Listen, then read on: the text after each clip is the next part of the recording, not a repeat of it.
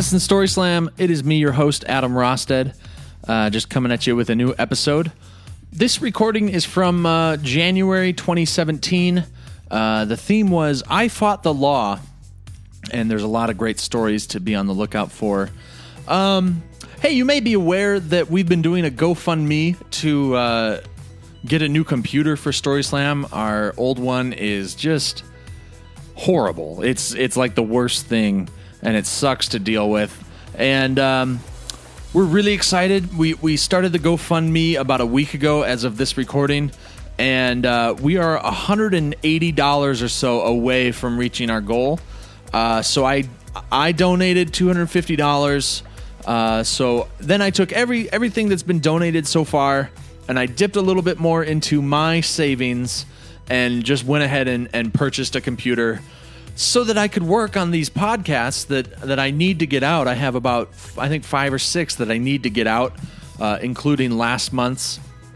Uh, so we bought the computer. The GoFundMe is still going. So if you want to contribute to that, uh, that would be huge. That would help us a ton. Uh, you can find the link for that just by going to our Facebook page, facebook.com slash Madison Story Slam. Uh, that's where you can find all the updates on everything we do. That's the easiest way to get in touch with us. Or you can go to the website, madisonstoryslam.com, find the Facebook that way, or email me from there. I love talking to you guys. So um, let's see what else. It's been a while. We have some new intro music today. This is just some stand in stuff uh, from our friends at Friendly Monsters. Uh, I hired them to do some uh, new music, and they're going to be working on that for us over the next couple weeks, and we'll get something in. But this is something off of, uh, uh, I don't know, some album they're doing. But uh, so we're really excited about that. Uh, coming up May 20th is our next Story Slam event. The theme is death, sex, and money.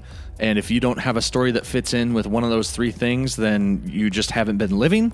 So uh, I trust we'll have a great time. Sponsored by Ale Asylum, as always. We always appreciate their sponsorship and their delicious, delicious beverages. Hey, our first storyteller is Eric Doak with a great story about, um, well, I'll let Eric tell you what it's about. But strap in, get ready for some great stories, and enjoy.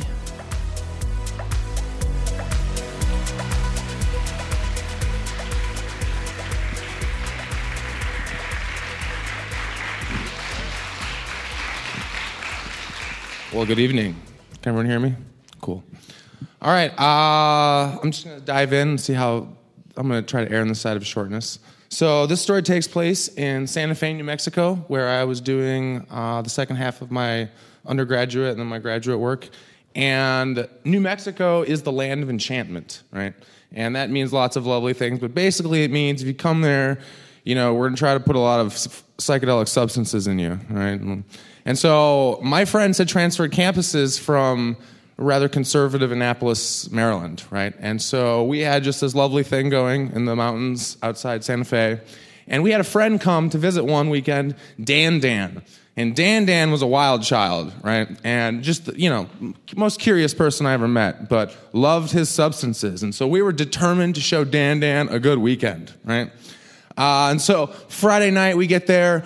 Uh, I feed him the last acid we have with my best girlfriend, Jess, right? And we're gonna go find like an ounce of weed and like hit the weekend, right? And so I'm driving Jess's boyfriend's uh, car. So Nick, the boyfriend, Jess, Dan, Dan, and I are in this car. I'm driving right through Santa Fe.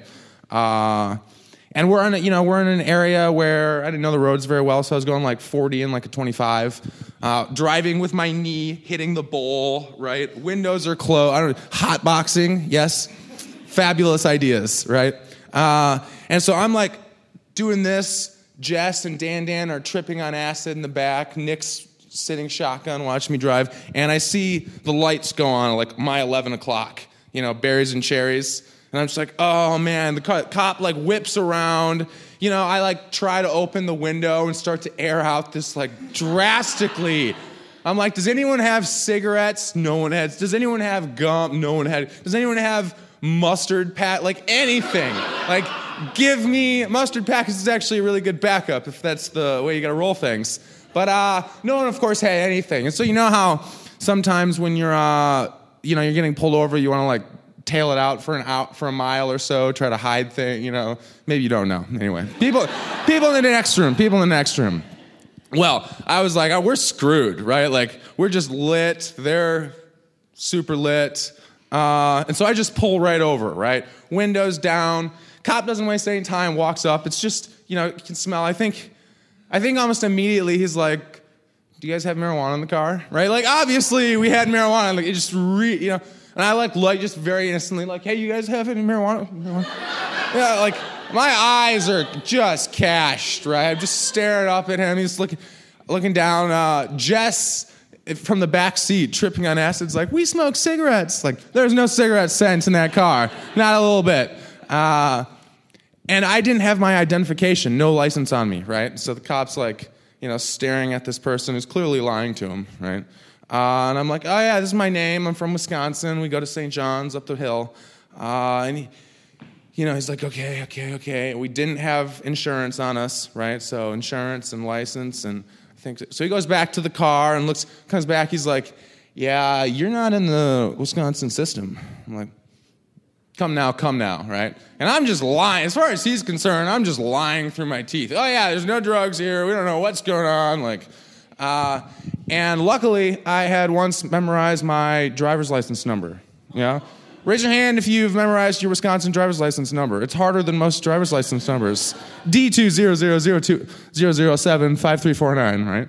And he, he looks at me, he gives me this long look. I'm just staring like, oh yeah, officer, this is gonna work. Like, this is my driver's license number. And he's like about ready to take Saul out of the car. I'm like, no, no, I'm serious. Like, and I said it twice to him, he wrote it down. Okay, you know, a couple minutes later comes back, he's like, well, I found you. and I was like, game on, right? And uh, you know, I don't know what it was. He just saw a bunch of college students like down from the hill, and so he totally let us off. On, I mean, it could have been really rough, right? And he gave us like no insurance, and I don't even know if I got a speeding ticket. It was like insurance and identification, and I just took it into the the uh, court system a couple weeks later and got off scot free. And so we went on to like go get an ounce of weed and just tear the weekend up. But uh, yeah, memorize your driver's license number. Thank you.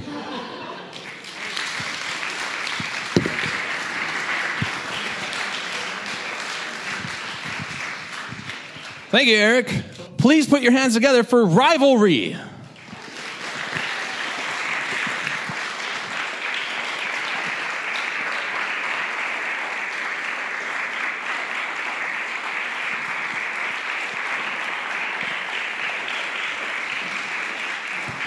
Thank you. Thank you, homie. All right, can you guys understand me okay? I'm wearing a mask. I don't know if you can tell I'm wearing a mask. All right, I really didn't think I'd go second. Anyways, um, so I'm a, I'm a graffiti writer here in Madison. I'm active in Madison. That's why I'm wearing a mask today. That's why I had him introduce me with my alias. Um, so this story, how many of you guys are familiar with Garver, with the Garver feed mill? Does that ring a bell at all? Uh, it's an old abandoned building. It's covered in graffiti. We paint there all the time. So that's kind of where this story starts. I want to say it's like a Tuesday night. Um, my phone rings, and it rings, and it rings, and it rings, and I don't answer it because I mean I never answer my phone. So then you know I see who calls, and I text him. I'm like, "What do you want?" And it's my guy Wrecked, and he's like, "Hey man, it's really warm out. I got all this paint. Let's go to Garver, bro." And I'm like, I look at my Xbox, I look at my phone, I look at my Xbox, and I'm like, all right, we'll go. Um, so I strap all my stuff up. There's like a routine. We call it going on a mission when you're getting ready to paint. You pick your outfit, you pick your shoes, you pick what paint, you, you look at your sketchbook. Now, you never bring your sketchbook with you, but you look at it before you leave. So, anyways, we hop on our bikes, and the whole way there, we're riding, we're smoking and drinking. You know, that's what we always do. It's not a big deal. Um, and we go in the back, and it's, it's no problem. We start painting, uh, we're laughing, we're playing music. Now, at some point, I hear something. I want to say this is like 20 minutes in. So I look over to the side, and I can see a truck right on the corner of the building. And I'm like, ah, I'm sure it's fine. It's, it's no big deal. It doesn't matter. So we keep painting, and we keep painting. And now I look over, and I see that the truck is now much closer than it was before. So eh, we err on the side of caution. We start kind of putting stuff away and taking gloves off. So the vehicle gets a little closer, and uh, that little like spotlight that they have right on the A pillar of the car lights up and it starts shining all of us. So um, yeah, it was a cop. I, I, I, don't know. Yeah, it was pretty obvious that it was a cop. Um, so like, I don't know. It kind of hit me at that point. Like, all right, so we're vandalizing property, we're trespassing on property. We got to get out of here. Like, we got to go. I can't talk to this officer. I can't do anything. And you just have this level of focus where you just kind of get everything together calmly but efficiently. You know, you can't make any mistakes, you can't drop anything. I've got my wallet on me because even though it sounds dumb to have your identity with you, if you do get busted, you want to be able to prove who you are. So I didn't want to leave any of that behind. And then that's it. We strap up on our bikes and we go back around the corner to the front side of the building um, and we just sprinted away. And that's what I remember is just like I'm in the drops, I'm looking down at the road, and I'm just sprinting and I'm counting the stripes of the road and like that sound of the pedals kind of grinding. And I don't know if you've ever, any of you guys ride road bikes, you're familiar with the, that whirring sound when you're in the power, power band, kind of on the road. Um, but that was really loud because I was going really fast. Um, and I'm pretty sure I lost like a portion of my life just for how hard we were riding. Um, so then uh, eventually we're away, I'm further away, and that's when it hits me like I'm not, don't have any of my guys with me um, and I don't know where they are. so I pull over at like a 7 Eleven, and I'm leaned up against a tree, and I'm like, and I dig out my phone and I start texting everybody. Um, yeah, and we kind of met up at some unapproved spot. I want to say it was like a community center, or something like that. And uh, yeah, we just met out front and we're like, oh, everybody's okay. We're all in one piece. And then uh, that's it. We biked home and called it a night. Now, in retrospect, that cop slow rolled us. He hit the light. I don't think he wanted to bust us. I think he was just like, you guys need to get out of here. um, so, like, props to that cop. like, that was pretty cool, I guess. Um, that's pretty much the end of the story.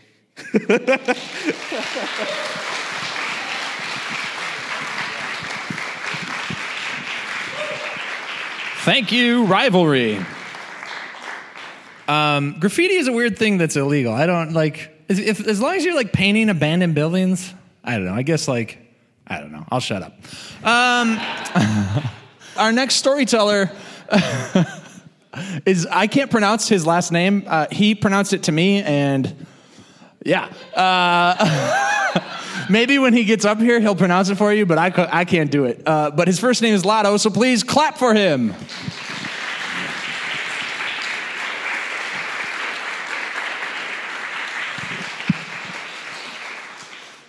Uh, hey guys, my name is Lado Bahutashvili. Right. I'm sorry I don't bring uh, uh, graffiti writer level of street cred up here. Um, this band aid on my nose is not from headbutting a rival uh, guy. Uh, I tried to Kool Aid my way through a glass wall earlier in the week uh, as I was on my cell phone. Um, I was listening to uh, ASAP Ferg's new level and um, was trying to achieve uh, just entry through a doorway, and I startled about five uh, people who were waiting for the bus. But uh, was, I was too. I mean, I didn't get embarrassed because it was way too funny. Because I mean, I really like, I really lunged into this wall. Um, but um, my story is. So I have a weird name because I'm originally from the Republic of Georgia, which is a former Soviet state. And uh, the story I'm going to tell is not really, I mean, it's more about just how ridiculous and kind of lawless um, where I'm from uh, used to be in the 90s when the uh, Soviet Union uh, fell apart.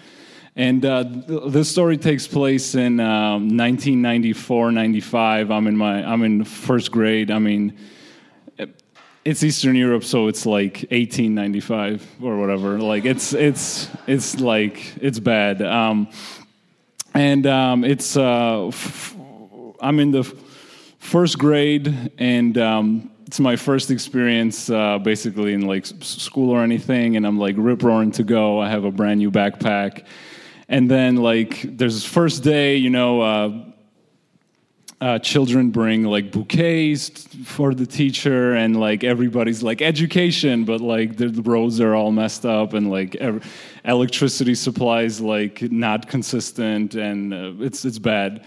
But uh soon uh, we in the class we're all excited. We have like new friends and everybody's from the neighborhood. But we soon realized that our teacher is like I don't know, like Kingpin from comics. I think that's a Marvel person. I don't know, just just a square, just giant evil. I wear rings, but it's really like a brass knuckles type deal person. and um, soon uh, uh, we realized that like f- physical abuse is like game. Like it's not it's not like oh you you didn't do your homework it's like come up here and get like backslapped like crazy um, i know this is this is a story about beating uh, children but it's supposed to be funny but um, and if you thought that Roger Federer had a biomechanically sound backhand, uh, you've never seen Miss Isolda just go back rock that hip turn and follow through on a kid's face. And you know, the kids in the back are like UFC announcers. Oh, he took it straight to the face.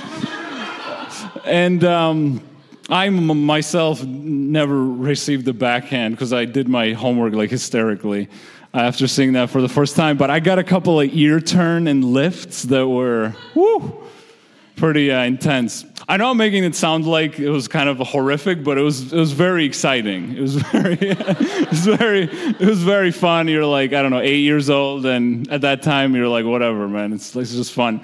But um, one day, uh, she declared that. So I don't know.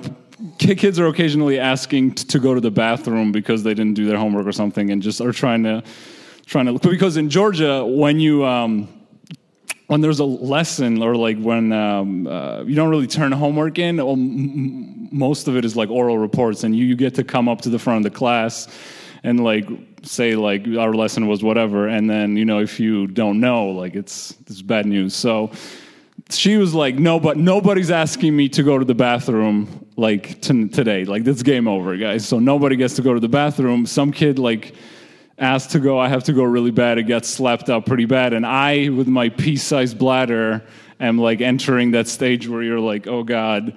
Oh, and so, I mean, I was getting bad, but I was like, I'm not getting a beating. I was wearing pretty dark pants, so I was like, whatever, man. I'm just gonna, I'm just gonna let it rock, let it rock. And I mean, you have to understand the the school is in such disrepair that the first order of the day is to fight over like the good chairs in the class which are which have like the seat that is still bolted on to the thing. So I mean whatever. So I'm like so I go I go I mean tremendous relief but then I'm like oh god kids are to like notice it's game over in middle school you piss your pants I mean nobody will. You're the piss your pants guy for the rest of your life, right? So let it go small puddle i mean i'm wearing the good thing was i'm wearing like some kind of like i don't know like black whole pants that you can't tell that it's wet, but a little puddle forms, right? And I managed to, con- the school is in such disrepair that I managed to convince my friends that it was like from the roof. Now, I'm telling you, this is not hyperbole. You know, they would have loved to make fun of me for the rest of my life if they had suspected this situation. So, yeah, that's. Uh, that's a part of the story. But then my real, so I couldn't really, I don't know. I've I moved to the U.S. I've horrified of getting d- deported, especially now, and uh, so I don't really have any intense stories l- like that. But from around that time, I just remember. Um, after school uh, in the winter one day, we were uh, we just found uh, that throwing snowballs at cars at this intersection was just amazing. Like it was pure joy. And uh, in around that time in Georgia, like the um, people just threw stuff on the streets and there and right by that intersection there happened to be like a photo d- photo development um, place and you know those uh, i don't even know what they're called like whatever the old film cameras came with the little cartridge you know what i'm talking about the little thing so there was literally a pile of those right at that intersection. So one of the most rowdy kid in our group decided that loading that into the snowball would give it good balance, right, for the cars. And I mean, I mean, snowballs, you know, you got to pack it down, you got to make a good one, but you put one of those in there, I mean, it is like just, it goes. It just goes. And so I'm like, I don't know, guys, you know, it's, it's kind of dangerous. And other guys are like, come on, whatever, let's have some fun. So I load one up, I let it go. It is, it is joy that can't be described. Like when it hits a car, I don't know if you guys remember when Randy Johnson made that p- pigeon explode. The baseball ref. Oh yeah, there we go. Randy Johnson is. Oh, come on, this is the U.S. It's a baseball reference. It's a pitcher. There's this video of him pitching, and then a bird comes in and it explodes because he hits it so hard. Um, so basically, I get one and I rock it at this perfect motion, just absolutely beautiful. Explodes on the car. You hear the cling from the little photo thing that hits the car. And, but, and no car has stopped, but this one immediately comes to a screeching halt, and a very angry and giant, hairy Eastern European man doesn't yell, just starts running towards me. and I am, I go from like pure boyhood bliss to it's like I'm gonna I'm gonna die. Like the where I'm dying tonight. So I turn around and I sprint so hard that it's I don't know, like my heart is exploding I have like tunnel vision. It's blurry. In my infinite genius, I'm like, oh, uh, oh, an apartment building. I should r- run into there. Clearly not a dead end. So I run into this apartment building and. Um, I just uh, in Eastern I've seen you've seen like it's a lot of the apartment buildings are just like project buildings, you know, and it's just like stairs up and apartments around, uh, usually like eight to 10 floors. And I just run up these steps, I run up these steps, I run up these steps, and I reach the top it's just a dark like area, just a small one with the apartment doors. And I sit, I curl up, I sit, and I'm like, I'm gonna die, man. I'm gonna die. This dude, this dude didn't even say anything. I could hear his footsteps behind me. And I sit there, I can hear my heart beating. But then nothing happens. Nothing happens. Nothing happens. I get up and I'm like, I mean, I think he didn't he didn't show up. So I go down the steps. I find my friends as each of us is like tentatively trying to like look around for, for the guy, but uh, I didn't get he he. I mean he just he, he didn't come after me. And that's the grand finale. All right, thank you very much.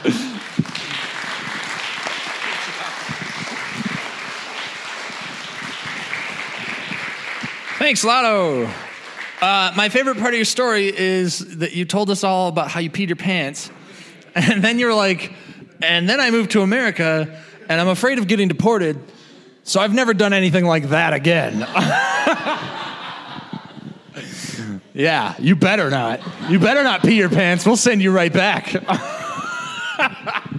I would have been deported several times. I. Uh, I used to work for a company called Badger Bus here in town. Uh, and I worked for the paratransit division, so we would pick up people with disabilities and take them all over town. And a driver that I worked with, um, this is a story about peeing your pants, just so you know. Uh, I just gave it away. But anyway, uh, a driver that I worked with was a really nice, soft spoken, unassuming kind of guy. And uh, just did not have the that he did not he was not the type of person that should be working this job. If you were working this job you were on the road for like 11 hours uh, and it sucked a lot of times. And uh, you had to break the law by speeding a lot. And like he was the kind of guy who would uh, drive like 10 miles under the speed limit. So it was really not a good fit for him. But i'll never forget about three weeks into his time at badger bus uh, all of a sudden over the radio i hear him call to base and, uh, and he goes uh, Base, I've had an accident. And uh, that's not uncommon to hear on the radio because we're driving. I mean, there's like 25 buses driving 11 hours a day. And so base is like, okay, well, like what happened? Uh, is anybody injured? And he's like, no, nobody's injured. And they're like, are you injured? No, I'm fine. Is there any damage? And he's like, no. And she's like, what, what did you hit? And he's like, I didn't hit anything. And she was like, well, you said you had an accident. And then over the radio to buses full of people, he was like, I peed my pants.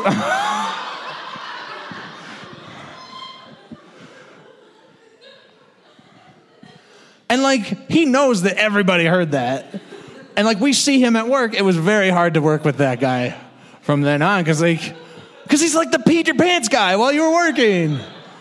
Like he had it in his head that you weren't allowed to stop ever. Like it was very common in this job to have like hour and a half breaks because like people would cancel their rides or you'd just be fast enough that you could get breaks. And he thought he wasn't allowed to leave the bus at all. And I feel bad for the guy, but still, he's the Peter Pants guy. So I've had an accident. Uh, our next storyteller uh, is honestly one of my favorite storytellers. He's always very funny. He's won a couple, I think, of our story slams. Uh, his name is Zachary, and his last name is Shea. So please put your hands together for Zachary Shea.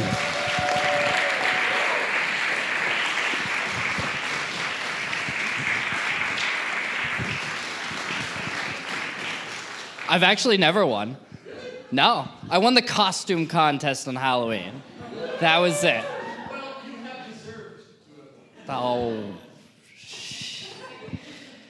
Uh, all right, so I was struggling to think up a story for tonight because i I'm not really a rule breaking or law breaking kind of guy because I always happen to get caught. I don't know, and it, it always deters me from ever doing anything bad for like spans of years at a time. Uh, one of the few times I did break the law, in fact, it might really be the only time you could say I broke the law, uh, was when I was 18, sorry, 17, and I was, my girlfriend told me that she wanted to have sex for the first time and to buy condoms, and I was so embarrassed that I shoplifted them. Uh, I actually told that story in one of my first story slams, and it ends with me buying like pens to the value of a three pack of condoms and forgetting them in the CVS to like ease my guilt. Because I was really only gonna get one shot at buying condoms. Uh, I spent most of my teenage years working at a summer camp on a small island in the middle of Lake Winnipesaukee in New Hampshire. Uh, all right. one of the 10 people from New Hampshire. Um, it is beautiful and it's a lot of fun, but you can't really leave the island. So that island sort of becomes your community, and it has its own rules, which might as well be law because I'd seen people seriously break the rules, underage drinking, and they get kicked off of the island. Um, and one of those rules was don't be a horny teenager, but I had already stolen the condoms, so I, we had to give it a shot. But they were really good at enforcing it. There was no privacy on this island. There was everyone had a roommate. I lived in a closet and there were 3 of us. There was a triple decker bed because there was no room to put a bed next to the other bed. Um, so when I finally did this, we had to think of a good place to sneak around. I'm not going to explain my gross teenage sex to you. Um,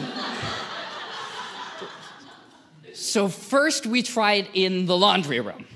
That doesn't go well. Um, maybe we were just bad at it. Maybe I was just bad at it. Maybe your first time on a dryer isn't the best place. But I just, it, it's, it, it didn't go well. It was like 40 minutes. She got nothing. I got nothing. Waste of the first condom. So we're down to two.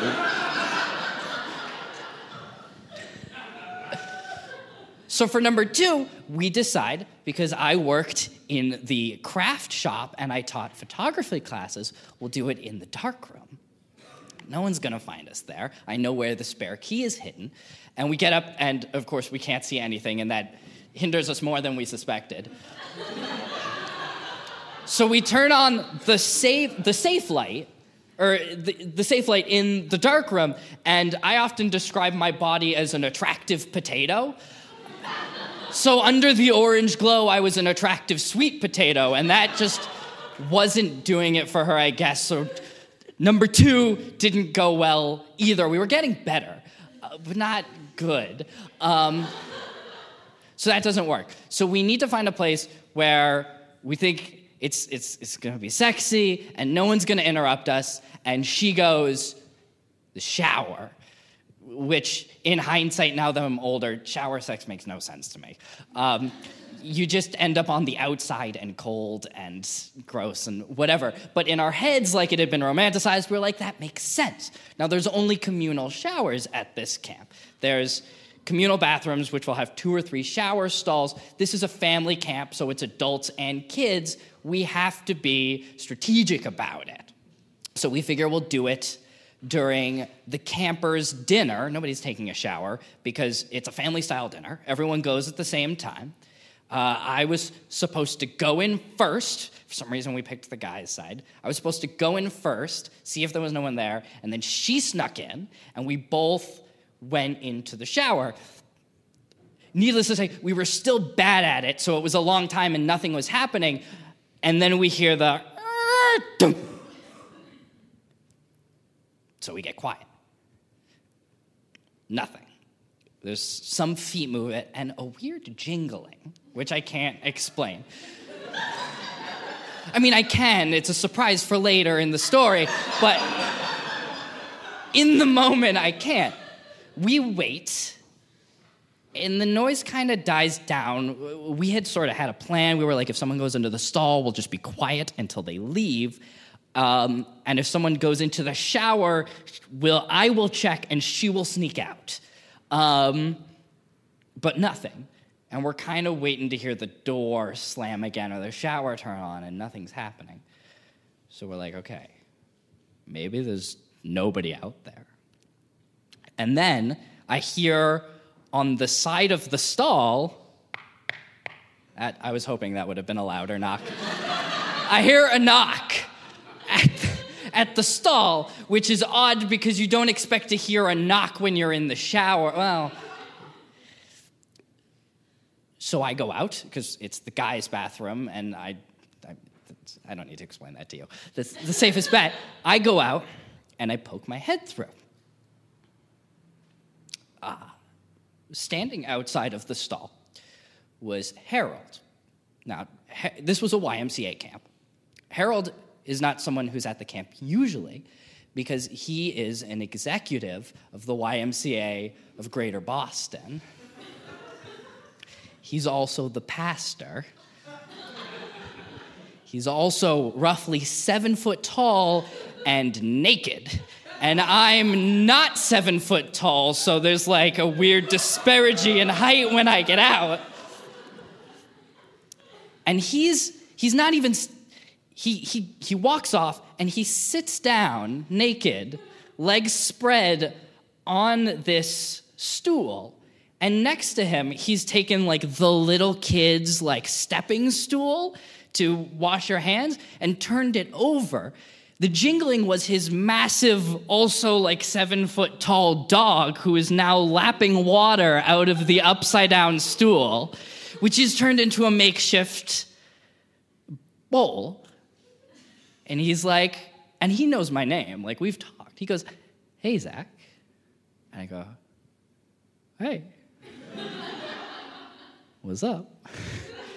And he goes, Sorry, you've just, you've been in the shower for a long time, and the other shower head is broken.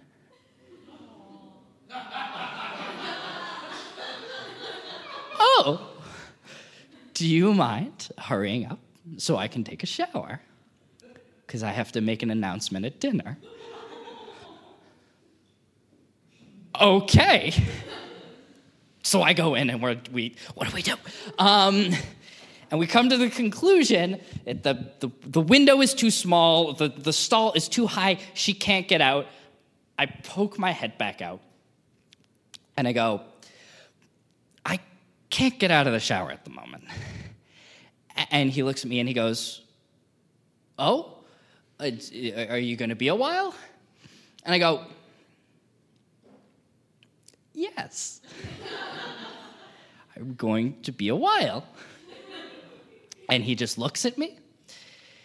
And the first expression on his face, he really wants to know. And he, I, I assume he was a relatively smart man because the next expression on his face was he knew. And then the third expression was he wished he didn't. so he goes, I think there's another shower nearby. He puts on his pants, he takes his dog, and he walks out of the bathroom. And I wasted my third condom. That's it.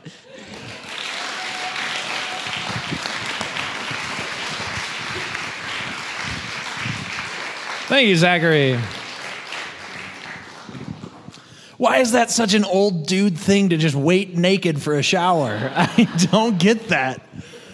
Oh man, if I had a nickel for every seven foot tall naked pastor that knocked on my shower.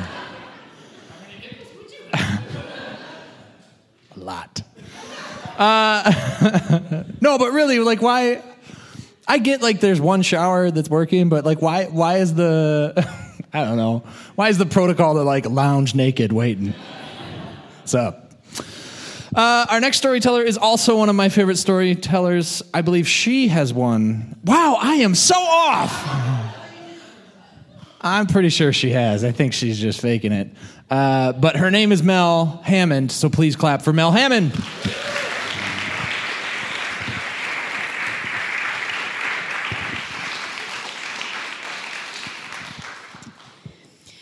Was in junior high, I lived in a really small town full of farmers, and I was on the cross country team. And one day, the whole town flooded, and we still had to go to school, um, but we had cross country practice after school. And I ran cross country with my best friend, Kirsten, who lived really near the park where we practiced every day after school. So, usually after practice, we would go over to her house and hang out. Um, but on this particular day, it, every, everything was strange because there was water everywhere. Um, and it was flooded at different levels throughout the town, but the most flooded area was right in the park um, where we had cross country practice. So, on one side of the river, we always met at this park bench. And my cross country coach would meet us there, um, tell us what route to run, how long we needed to be out, and then he would sit down on the bench and eat Reese cups for the practice. Um, and it was really lucky for us that he was a, one of the lazier coaches um, because he had no idea that on the other side of the river where he had sent us, it was in three feet of water. So our route was no longer a running route, it was a breaststroke route. So he sent us on our way, and we are just having the time of our lives. We are just goofing off, we're splashing each other.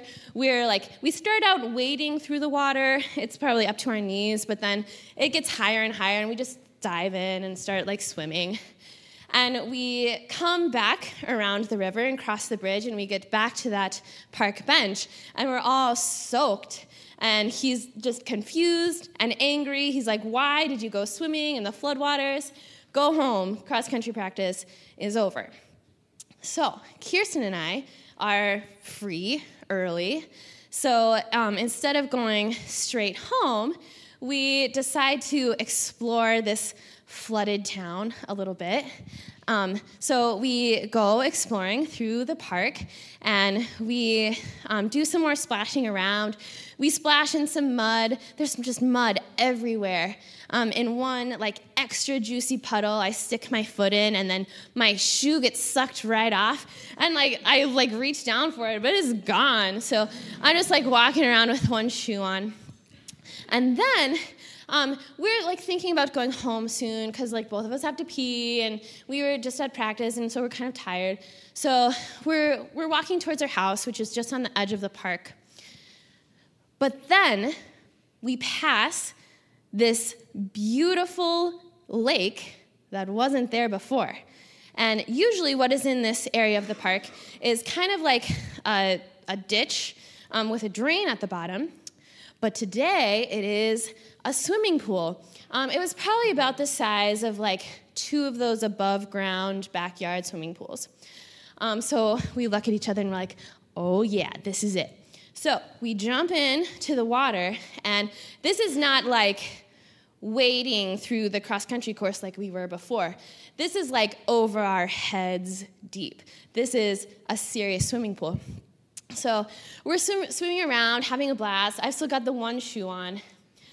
And we see a car driving by, and it kind of slows down um, when it gets to our swimming pool. And the guy leans out now, I, I didn't tell you this before, but Kirsten was a very connected individual. Um, her mom was a Spanish teacher at the high school. Her dad was a youth pastor at this very big church in town, um, and her grandpa was the mayor. So everyone knew her, and if she got into trouble, like people would know, and by association, people would know that I was getting into trouble too. So um, the car slows down, and the person who pokes his head out is the mayor of our town. And he looks at us, he's like, Kirsten? And we're like, yeah, it's us. And he gets out and he walks to the edge. He's like, that's full of shit.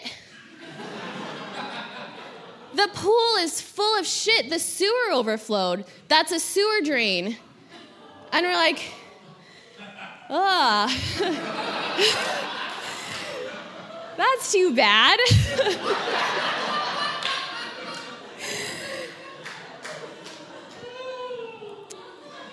but that doesn't diminish the fact that we are having a blast. So we are already in the poop lake. Like, it's already done. So the mayor of our town gets in his car and drives away, and we're like, I mean, let's let's swim some more. And I'm like, well, we had to pee before, and like, now it doesn't matter. Thanks.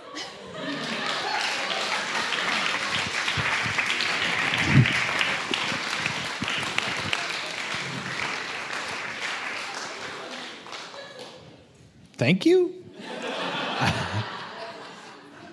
Uh, that is a person who just admitted to willfully swimming in shit. So, wow. Uh, our next storyteller uh, is also one of my favorite storytellers, and he is actually the reason that I chose I Fought the Law as uh, this month's theme. Uh, I, I sort of hinted at his, it was more than a hint. I I kind of said what his story was, kind of in a rude way, and I, I hope I didn't offend him when I did. But he's got a great story. His name is Tom Schmidt, and he's awesome. So please clap for him.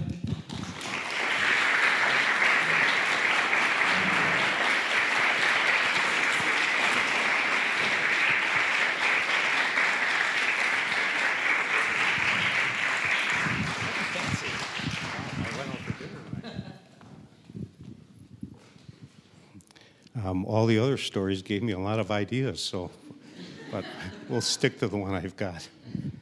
Um, in um, uh, 1965, I graduated from high school, and I went to college. And during that time period, the Vietnam War was going on. And I had uh, pretty firm beliefs about the war. And so, uh, the, uh, against the war.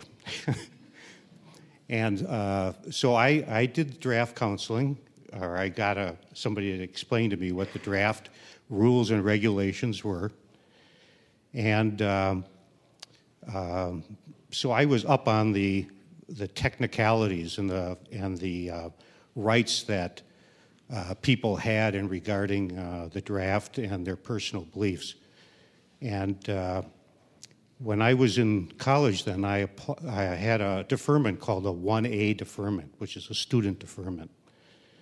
When I would, would graduate, that deferment would leave, and I would become uh, perhaps 1A, which meant that I was eligible for military service. But while I was in college, I applied for a conscience objector status, uh, a CO. And also, at that time, they decided to go into a lottery uh, for the draft. And the lottery, they pick numbers, well, like they do in bingo. They pick numbers out, and, and there's 365 chances. And I was number 54, which meant I definitely was going. Uh, but I had applied for my, my CO. And when I graduated, my wife, my wife and I got married when, I, when we were uh, uh, beginning our junior year. And um, so we made a decision that we were going to uh, head for Canada and, uh, uh, and then wait to find out if the conscience objector status would go through. I grew up in Milwaukee, and uh, I found out later on that only two uh, COs were uh, uh, granted out of the Milwaukee uh, Draft Board. And so we headed for Canada. In order to get into Canada, you had to have certain re- requirements were necessary for you to get into Canada. All of them were designed for draft age uh, males. So you got points for being between 18 and 35, and I was. Uh, you got points for having a job, and I had a job. I made, uh, I got a job working for a company called Browndale, and they were it was a res- residential treatment center. Um, you got points for being married. I was. You got points for having money in your pocket, and I did. So we headed up headed up to Canada, and uh, I started working uh, at, with a company called Browndale, again a residential treatment center. It was out in the boonies. The closest traffic light to the the house that I worked in was uh, 50 miles away, and it was only there because there was a bridge that was one lane. So while I'm uh, working, uh, part of our job was to take the kids wilderness camping for three months. So my wife and I lived in a, a tent for three months, uh, surrounded by disturbed children. And uh, there were a few other adults there besides me. My wife worked down the, down the lake from where, where there, this site was. And every morning I'd get in the canoe and I'd paddle her about a mile down the lake and drop her off at the residential treatment house that she worked at, which indeed was just a camp on a lake. And every night I'd pick her up in the canoe and bring her back. While this was going on, there was a postal strike in Canada. So part of asking for a, a change in classification, which I had because, it, I, again, I asked for a CO, they could not give you a CO or they could not change that classification until I had had a personal appearance with them. In other words, I was I made it a request and they had to respond to that request. And by them changing my classification to 1A, they had broken one of their laws. So, with that in mind, I had a little bit of leverage. But it was a postal strike, so I just wrote them a letter back and saying, Well, I got the, the notice two weeks after I was supposed to be there, reschedule me, which they did. Um, and at the time when they did this, um, I was at the, the wilderness campsite, and the wilderness campsite doesn't get mail. So I wrote them back, and I said, please reschedule me, which they did. The second time, I was sick. Now, this is going over a period of months and into years. The second time, or the third time, they contacted me and they said, Come on down And I said, Well, I can't come down. I have a doctor write me a, a, a notice that I had been in his office and I was not fit to travel. They sent me another one. And this time I asked my, uh, the head of the uh, treatment house, I asked him if he would, on my behalf, send a letter to them telling them that I could not uh, show up. In other words, this time I was definitely stalling. And uh, he did. And the next thing, they sent me my conscious objector status, which I was absolutely amazed about because I figured I was living in Canada. And my parents thought I was living, going to be living in Canada. And my wife's parents thought we were going to be living in Canada. And uh, so, fine, I have it now. In the meantime, the company I was working for, Browndale, decided to open up treatment centers in Madison. And they offered me the, the first treatment house to run in Madison. It was located on uh, uh, Gorham Street, 1000 block. And uh, so I accepted that job, and as part of that, I informed my draft board that I'd be coming down to see them on such and such a date or such and such a time period. And so I drove down to Milwaukee uh, from uh, Ontario, and I uh, walked into the draft board, and there's a lady, a secretary, sitting at a desk. And I said, My name is Tom Schmidt. And she said, Oh, you're the guy that lives up in Canada at such and such a location. You have a foster child living with you, and uh, you live with your wife, or you have a wife. And I thought, oh my God, here a secretary knows my, you know, some of my personal history, and it, she doesn't even know I'm showing up.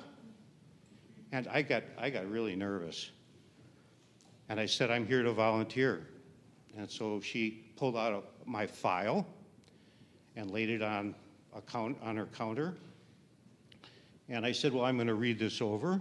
And so she said, Fine.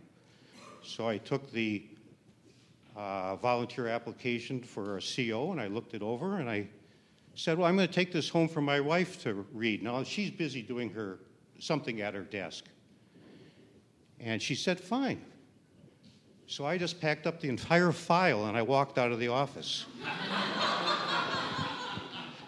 and the next time I heard them, of them, they contacted me when I was 37 years old and they said I was no longer eligible for military service.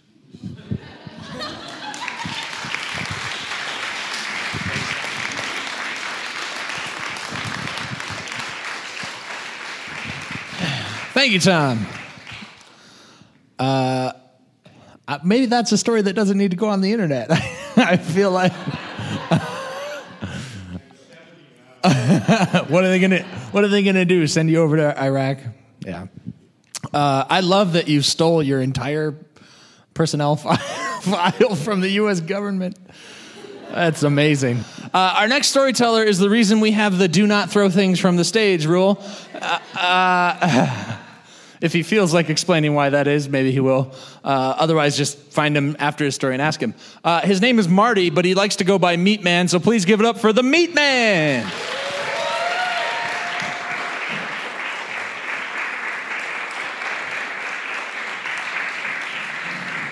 Thanks, Adam.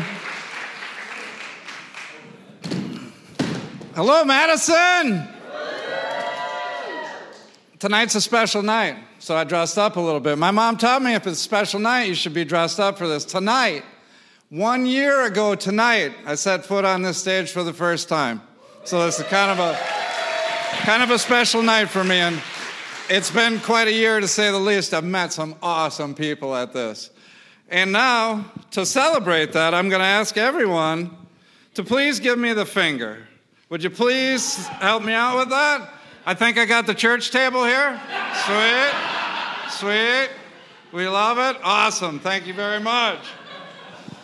And now, in honor of this being a special night, I decided to do something different. This theme that he has tonight, I wrote in as uh, on the on the Facebook site that this is right in my wheelhouse. I could probably sit up here for about three hours and tell stories about breaking the law or getting in trouble with the law or whatever it is. So tonight, I'm going to leave it up to the listeners to as to what story I'm going to tell. I have two stories in mind. One is a tale of a fishing story that ended up at some trouble at the Canadian border with some coworkers of mine, which is a very interesting story. Or we also have I know we have more props. In, oh, here it is. Here it is. This is awesome. This is my first business card. Exotic World News, Appleton, Wisconsin, 728 West College Avenue.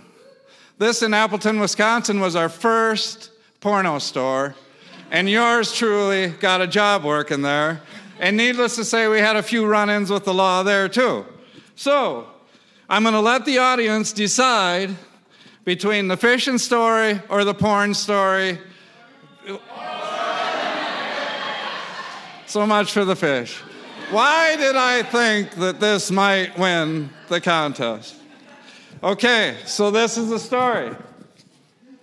40 years ago, right now, 40 years ago at this time was when I was working at this store. And I got a funny feeling from looking at the crowd that Tom might be the only one that understands what these stores were about. This was pre internet. You couldn't get porn on, you know, you had to go to somewhere to get porn. You couldn't just pop it up on your computer and watch whatever you wanted to. So, there were these little stores, and I, I don't know, I, honest to God, I don't know if they still have them or not, but they're like little, there's these stores with all these little peep show booths in them, and there are all these film shows. And, and people come in and they put quarters in the machine, and you get in the booth and you watch your porn movie. So they needed people to hire there to fix the films. It was all eight millimeter in those days. This was all eight millimeter film, and, and that's what your main job was here was to, to, to fix these things. Well, at the time, the, and this is really the truth, at the time, I was living at the bottom of a whiskey bottle. And I was not the person, I'm not the great looking guy I was today. I was, I was not in, in very good straits at the time. Um, so I had went through lots of jobs, and this place comes into town and totally getting protests. I mean, they wanted to shut this place down bad. This was 1977. They did not want this place in Appleton, Wisconsin. But there wasn't much they could do about it. They were trying to write laws against it, but by that time the place was open. I'm walking by one day, help wanted. Hmm, I needed a job bad. I was in, I wasn't doing well. So, and they hired me. So, all right. So, I start working there, and like I said, most of the, most of the time you were fixing film, eh, but yet I really didn't understand what this place was about when I started there. I, you know, the things that people do in these little booths were like kind of eye opening to me. I didn't really understand that these guys came in there and that was like their excitement for the night and they would go and they would you cannot believe how much money this place made. They would get $10 worth of quarters and in an hour they'd come out and get another roll of quarters and back there they would go. And, and when you had really good movies you knew it because there was like a little line waiting to get even to watch the movies and these were little plywood booths with, a, with just a, a white screen painted on the back door. And you had to use your foot to like focus it because it didn't always focus very well. And then the booths on the end, two booths on the end. The, the, between the booths, they had a whole big hole drilled. And honest to God, when I first started working there, I didn't know what that hole was for. I, they called it a glory hole, but it didn't make a whole lot of sense to me.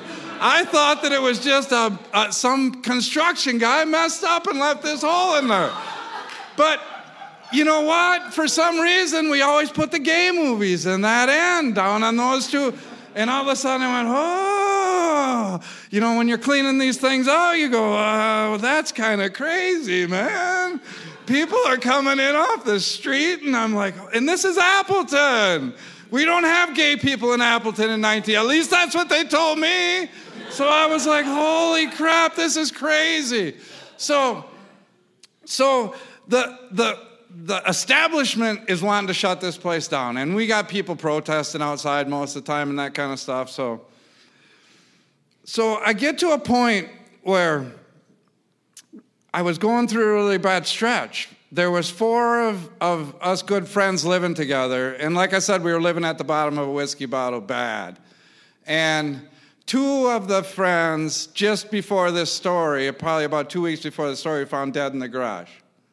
And so life was starting to get really real at the time. And you would think that would really wake you up, but it really didn't. It kind of plunged me even deeper over the edge.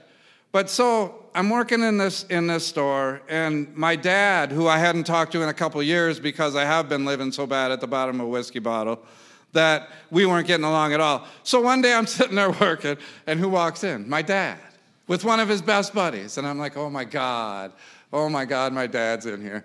And I mean, this place is peep shows, dildos, though that's all. And here I'm sitting behind the counter, and I'm like, oh my God, there's my dad. And he's walking around, him and his buddy are in there, and they're kind of walking around. How's it going? Oh, it's all right, you know, everything's going all right. Well, not five minutes later, in comes one of the detectives with some guy. And I knew he's a detective because he's been one of the guys that's been trying to close this place down. So he comes in, he's got this guy with him. And we weren't supposed to let anybody in there that didn't have an ID. So right away, I, I asked for his friend's ID, and he didn't. He said, well, he, he looked at the cop, and the, cop, the detective was like, he doesn't have to give you an ID, with me. And I was like, listen, you have to give me an ID. I said, I have rules, and the rules say no one can be in here without an ID. I don't care if they're 100 years old. And he was like, he's not showing you his ID. And I go, listen. Then I said, I'm going to have to call the cops and get him thrown out. And he was like, I am the cops. And I'm like, I don't care. I said, he's, he's, this man is leaving. And he's going, let me see your rules. And I go, I, am not showing you my rules. I said, listen, that's the rule. And, and he goes, I want to see your rules. He goes, let me see the license to run this business. And I said, you know I am not going to show you the license to run. Wham! On the counter, I go, handcuffs. He's like, all right, you don't have a license? That's cool. You're going to jail. And as I look up, there's my dad going out the door. Oh, thanks, Dad. You're going to bail me out? Jesus. I mean, he's hightailing it out the fucking door. He's gone. And I'm, and I'm in handcuffs. And, and so they haul me down to the station. They book me for operating pornographic movie machines without a license. We had a license at the store, we just weren't allowed to show it to the detectives. And it was one of the things they would do to anyone who worked there to try to embarrass you enough to keep, they, were, they would do anything to try to shut this place down. So in Appleton, this is one of the great parts. They, in these days in the paper, they have the police and fire beat. So who gets in there but the meat man? Meat man has been arrested for operating pornographic movie machines without a license. Now, this was, I'm sure, in my mother's circle of friends at the time, this was going over really well. And it was like, oh my God, are you kidding me? So, maybe about a week after that, all of a sudden I get a phone call from one of my dad's friends who owns a business. And he goes, Hey, your dad called me and said you were looking for a job. And I said, Well, no, not really, but you know, whatever. And he was like, no, he said you were looking for a job. And I said, Well, I got a job and I actually kind of like it, you know, it's all right. And he's like, Well, how much you making? You know, and I told him, and at the time, I don't know, it was probably about 275 an hour. I think minimum wage was about a buck and a quarter. So I was doing all right because I wasn't even making minimum wage because it was hard to get people to work there. Well, he offered me like a buck fifty more an hour. And I go, well, maybe I will take that job. So my dad had ended up saving me in the long run.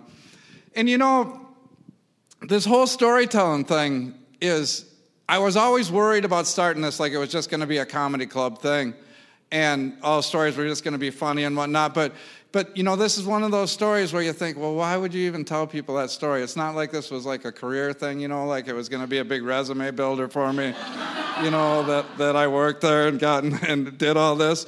So, you know, but yet, if it, when I look back on it, I thought, you know, I really, you, you learn valuable lessons. And I kind of think that's what storytelling should be. Hopefully, you would learn something from all these people's stories, whether they pee their pants or swim in shit. You know, Ho- hopefully, you're going to learn something from that. And so when I look back on the story, I'd always try to think, you know, well, what did you really learn from that? Well, you know, one thing that I learned was is surprisingly to me, and I kept track of this, was 40% of my business was women, which totally shocked me. I was really surprised about that. And because of that, I learned a lot about things that women like because they would come in and and you they would want to see this rubber thing how does this thing work and then they would they would tell me about how what they bought these things for and all that kind of stuff so so you learned a lot there and that proved good for me later on in life that i had that knowledge so that was one good thing Another good thing was is this place was sandwiched right between my favorite tavern and my favorite sub shop, and the hours were one in the afternoon to one in the morning. So that was all right. I didn't have to get up. That was fitting right in my wheelhouse there. So that was an, I learned that you know, if you work at a job that you kind of enjoy what you're doing, the job is way more fun. And sex and a 19 year old kid at the bottom of a whiskey bottle, I always thought, this is okay. My friends don't know how much fun this really is. So, but probably one of the most important things that I learned was is Appleton did have gay people. And and they weren't the abomination that they were actually nice guys. And and I got to admit that one of my least favorite jobs parts of that job was having to fix the gay films because when you would fix the films you'd splice them and you'd have to watch them and and I it, I don't know you know it just really wasn't me but yet that was that was kind of a just part of the deal. So, so the lessons that I learned from this one little incident were really grand. And I'm also proud to say that very soon after that was the end of my drinking. And it's been 40 years coming up this summer without a drink. And so I thank you all for listening to my story. Thank you, Marty. Uh, so here's the deal after Marty, we only have two more storytellers signed up. So who wants to hear a fishing story? All right. So we're going to do that real quick. But here's the thing during this story, other people should sign up. We need at least two more people to sign up. So please, during this story, come find me over here. Marty's going to talk about Canada and, like, I don't know, strip searched at the border. I assume. I assume it'll be pretty similar to the porno shop story. Uh, but yeah, come find me and sign up for a story. So once again, and judges, this does not count as his story for the evening. But once again, here is Marty the Meat Man Sosnowski.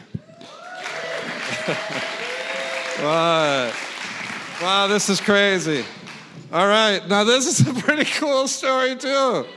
This is this is after I was sober, man, and and I kind I had by this time I had pretty much straightened my life out and so I was doing a lot better. I quit the drinking and started smoking weed, and you know what? that that fucking worked out great, and it's still working to this day. And so, so I got a, I got this factory job, and I'm working in this factory, and everything is going really good.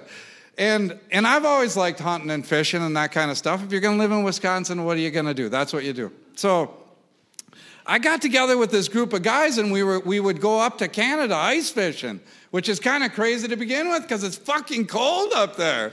Holy shit. But you know what? They have a lot of fish. And, and, not, and the Canadians are smart enough that why the fuck do you go fishing when the lake is frozen when you can go when they, so they didn't ice fish that much. So we'd go there and they would just think this is because these crazy Americans come here and fish through these holes in the ice. So we would go up there and we would catch the, the, the perch, it was unlimited how many perch you could keep. So you could, we would go up there and we would catch them gunny sacks full of perch and bring them back home. And, and it, it, it was crazy how many you could catch. So one time, a bunch of my coworkers wanted to go. And I was like, okay, well, I can go. So none of the, two of the guys didn't smoke weed and one of the guys I went with on a regular basis. So what I would do was, is in those days, it, you didn't want to get caught at the. In those days, you didn't want to get caught because it was they could take your truck away, they could do all kinds of things. So whenever I went with him, it was always just a long weekend, so I can I can make it through a long weekend without smoking weed. Okay. So what we would do is on the way we would drive up, and I would stash weed on the American side. Because after four days of fucking fishing on a frozen lake, I want to smoke some weed as soon as I get across that border. I want to smoke some weed. So that's what we would always do. So this trip was a little bit different. Oh, this was fucking crazy. This trip was a little bit different. So there's four of us going, instead of just me and this other guy. There's a lot of snow. We need snowmobiles, ice fishing shanties, all that shit. So we decided to take two vehicles instead of just one.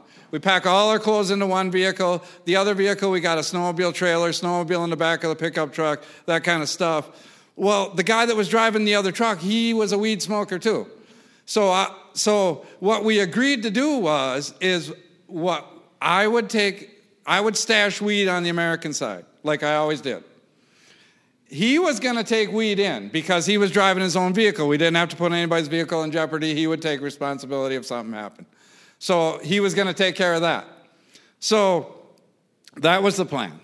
And the other two guys knew nothing about it.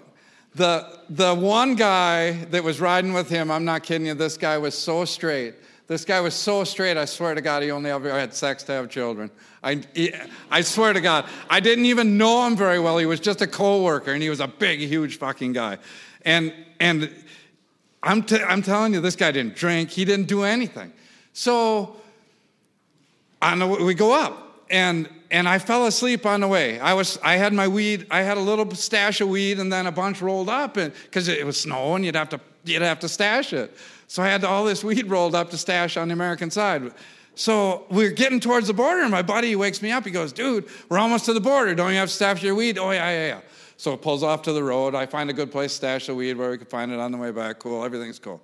Get back in the truck. Away we go.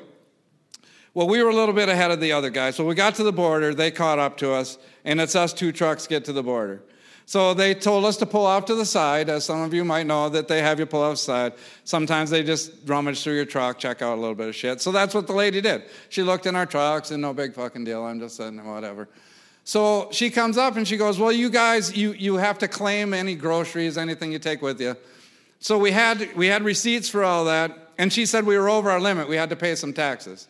So I told the lady, I, I, told the guys, I said, okay, I'll go in and pay the taxes. You guys get ready and we'll. And she goes, no, no, no, no. I want everybody to come in. And luckily, my buddy and I both went, uh oh, something ain't right. You know, there, there's no way they're going to ask us all to come in to pay taxes. Something you could just tell by the look on her face wasn't right. So we get in there. She makes us pay our taxes on our groceries or our gas or whatever we had. And I'm just sitting there going like, what the fuck? So, and then out of her pocket, she pulls this little film container canister. And she goes, By the way, whose is this? And I was like, Oh my God, that was the weed that I was smoking on the way up, and I was just gonna throw it out, and I was sleeping and I forgot. And I'm like, Oh my God. And so this lady, now it's, it's fucking handcuffs on all of us. Boom, handcuffs on all of us.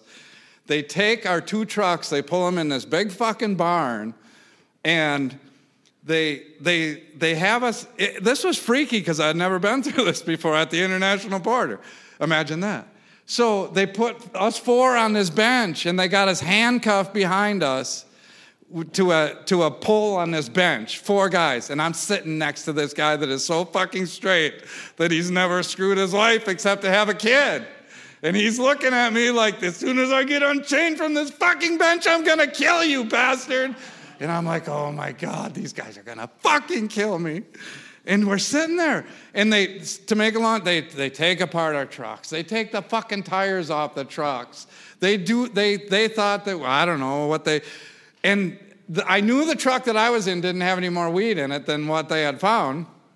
So that was the one they were focusing on because it had all our clothes in there. The other one had snowmobiles and shit in it. And I knew the other guy had weed, but I didn't know where it was.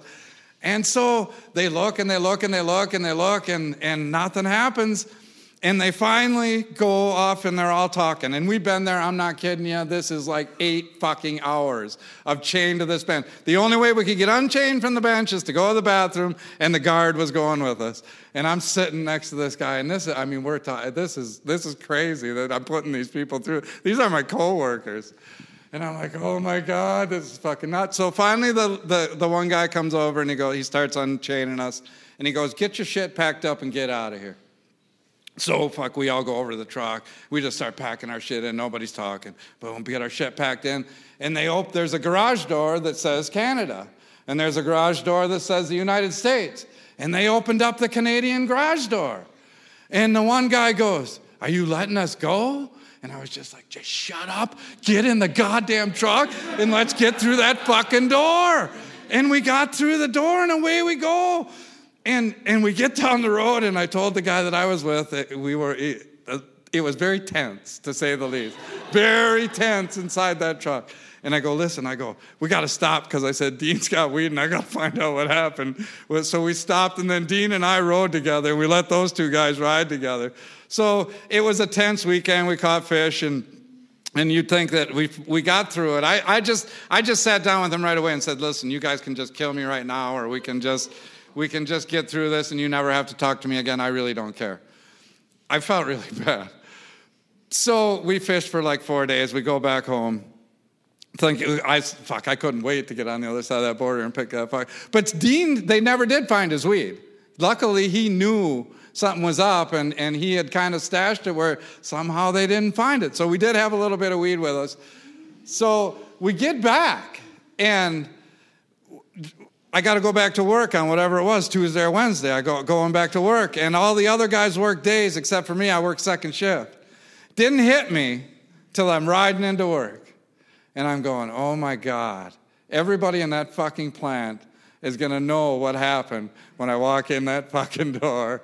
I walk in the door, my supervisor comes up to me, plant manager wants to see you. I'm like, oh my God. And that was the story of my Canadian border putting my coworkers through hell, man. That was a crazy day.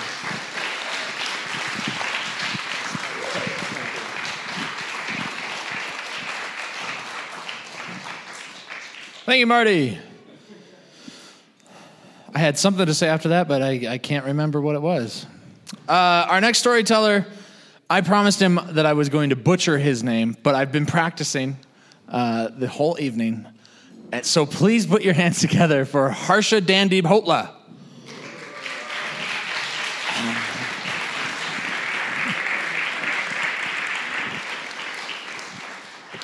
Hey, uh, so this story is from a long time ago uh, because these days I don't break the law. I merely chip it off the edges. You know, you know go 35 in a 30 zone and blast Judas Priest. But back when I was in middle school, back then I was a real rebel. And I used to flout the law, you know. Uh, and I broke the law of the biggest authority I knew back then, my mother. and before I go further, uh, some backstories so you know the motivation why I did what I did. So I have this thing where I have I'm affected by inertia. It takes a lot of effort for me to get involved in something, to start something, but when I start something, I can't, you know, I need to just finish that. And the other thing you need to know is this was back uh, in late 90s, early 2000s, you know, back when Harry Potter was a big part of your life. Thank you. yeah, it was a big part even back in India, where I'm from. And the thing about Harry Potter in India is, you know, Scholastic, they didn't factor in purchasing power parity and, you know, Big Mac index, all that into account. So your $20 hardcover here was almost 1200 rupees back there. So I couldn't justify buying that back then, especially when you could get four PlayStation games for that amount because the pirates in Singapore factored in purchasing power parity. Another law I broke, but you know I was a rebel in seventh grade. So, so because of that, I really needed to read Prisoner of Azkaban, which got released back then, and I couldn't get it at the library. It was always checked out, and the only time I could actually get a hold of that was a week before my end term exams. That's when you really want to read Harry Potter and. not your other stuff. So the rule in particular that I broke here was my mother knew about how easily I get distracted about stuff. So the week before exams, I was off limits from any source of entertainment, anything, whatever. Nothing, nothing. I just had to focus on my books, books, books the week before my end terms. Fair enough, but I can't get, you know, there was the only time I could get hold of that book finally. So I need to find my safe space where I could read that. So I faked dysentery and you know every one hour I used to go into the bathroom for 15, 20 minutes and you know just, just so I couldn't I wouldn't get caught, right? So that's what I was doing before my exam and I was just going reading, reading, reading, and then my mother saw me do this all through the day and she was getting suspicious. But at the very end, you know, when Hermione does the time turner thing, and it, it was very. I was so engrossed in that that I sat in the bathroom for one hour straight just to be able to finish the book. And at the end of it, when I came out, my mother was really, you know, she was very concerned what's going on. And I had to fake some stuff, you know, like Ferris Bueller. I was moaning, oh, my stomach hurts. and she got really concerned and dragged me to the hospital. You know, Ferris Bueller says, Ferris Bueller says your symptoms they should not be specific because you run into the risk of being dragged to the doctor. I didn't have the wisdom of experience I have now back then. so I got dragged to the hospital and I was getting really scared now. And the doctor suggests a lot of, you know, uh, blood tests, whatnot. And I thought this this was getting really serious. I was getting really scared, and I was afraid of needles. So I started sweating. I started getting cold sweats. I didn't know what to do. And this was around, you know, when summer was beginning in South India, so it gets really hot. So the doctor sees my cold sweats and this, you know, he has this look of, uh, I cracked this diagnostic puzzle. Your son got sunstroke. He's dehydrated. So we need to start, uh, you know, IV line running with Sally. I got really scared and. Uh, I confessed, and when I came in front in the clinic, you know, with the doctor and my mother, I confessed, and for 30 seconds, I remember my mother was like, "Wait, what?" And then for two minutes, she was laughing with the doctor. yeah, that was really funny, and. At the end of it all, yeah, I broke her law, but rather than get punished, you know, it was my birthday, uh, you know, few months, and that was when Goblet of Fire released, and I got it on day one. So that worked out well. Thank you.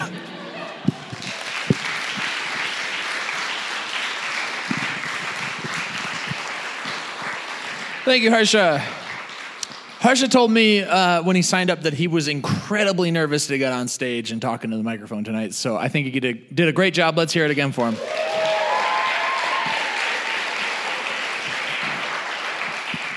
Uh, I think it's her first time telling a story. It might be her first time here, I'm not sure. But her name is Jessie, so please put your hands together for Jessie.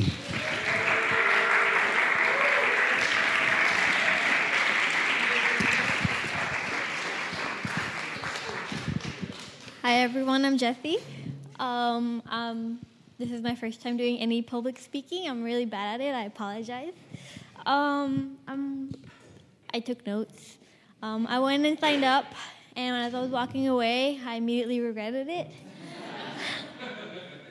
so, yeah, um, yes, okay. So, my story is about my mom. Um, I'm Hispanic. So, if y'all know anything about Hispanic mothers, they are equally terrifying as they are sweet.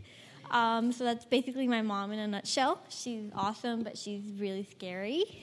Um, so, just a little background on my mom. She's a huge tomboy. Um, she, you know, she plays video games. She's, I don't know, she's cool. She's got like rings on all her net, or all her fingers. So like whenever she thinks something's funny, she'll slap you on the back. it, it it hurts. um, and yeah, um, so she is the kind of mom that she will um, like when we were kids, if we had loose teeth, she would um, ask us like, you know, come closer, let me take a look, and we would be like slightly terrified, like you're gonna do something, and she'd be like, no, I promise, I won't do anything. So she would get close, and then she would like tackle us to the ground. She would pin us down and just yank our teeth out. it was very, it was very traumatizing.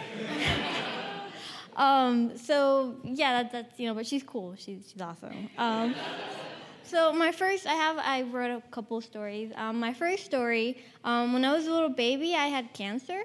Um, so I was always in and out of hospitals. I lived most of my, you know, toddler life in a hospital.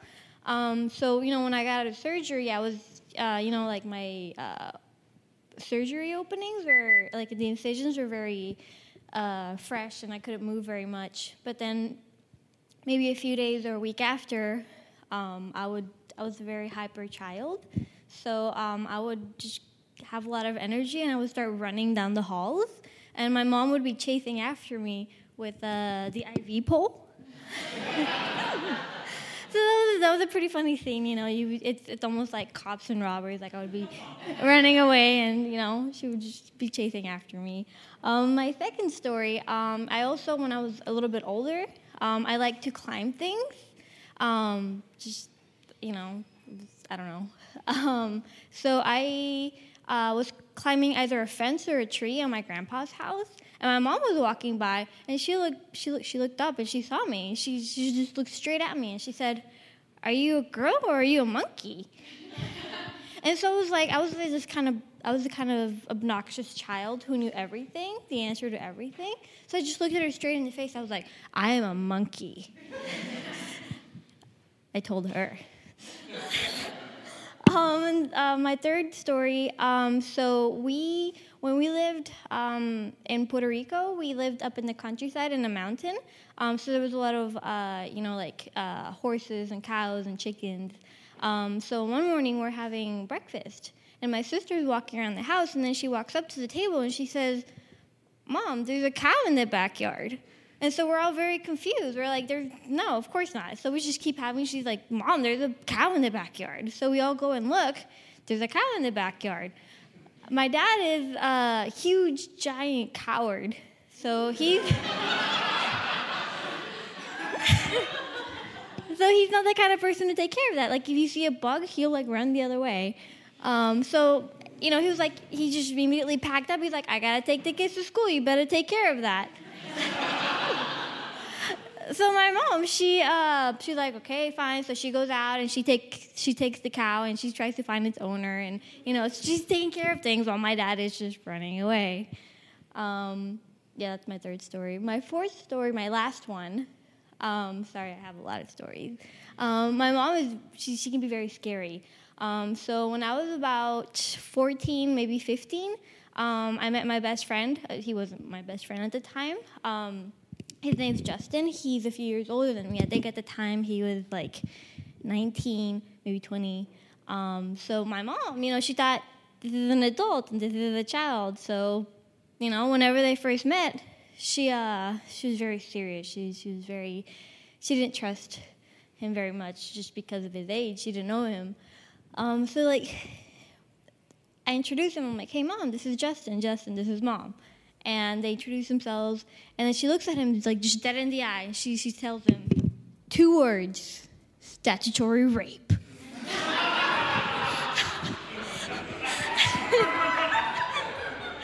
and I was I was mortified. I was like I wanted to die. My face was red, and so I was just like, I am so sorry, Justin. Like just I was just apologizing, and she was just like, whatever, you know. So you know, Hispanic moms are scary. They're very sweet. They're very uh, brave. Um, but yeah, that's you know, she's she's the law. Everything she says goes. So that's kind of my story. Nice to meet you guys.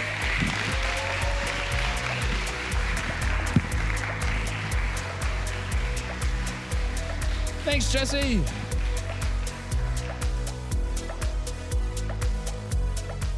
Hey, that is our episode for the day, and uh, hope you enjoyed those "I Fought the Law" stories. They were pretty good, and um, hey, once again, our reminder that we are doing a GoFundMe. Uh, we have purchased the computer already, uh, but we are still accepting donations to help cover that cost. Um, the computer is helping us to edit this podcast and the rest of the podcasts you'll hear. Um, and uh, you can find the link to the GoFundMe at our Facebook page or at our website, MadisonStorySlam.com. You can find our Facebook page there and all that good stuff. Big thanks to Ale Asylum, as always. And uh, our next Story Slam is Saturday, May 20th. This is our final one of the season until we're back in August. Uh, the theme for that is death, sex, and money. I know you have a death, sex, or money story, um, so come look for that. We've got some big plans for our next season. Uh, some exciting stuff that I can't quite talk about yet, and we're potentially we might have something going on this summer that really only one other person in the world knows about, and I am really excited for the possibilities of that. I cannot say any more than that, uh, but trust me, it's very exciting and um, hopefully it happens. And hey, I've got more episodes to get out, so get out of here so I can edit them. Look for those episodes soon. Thanks for listening, guys.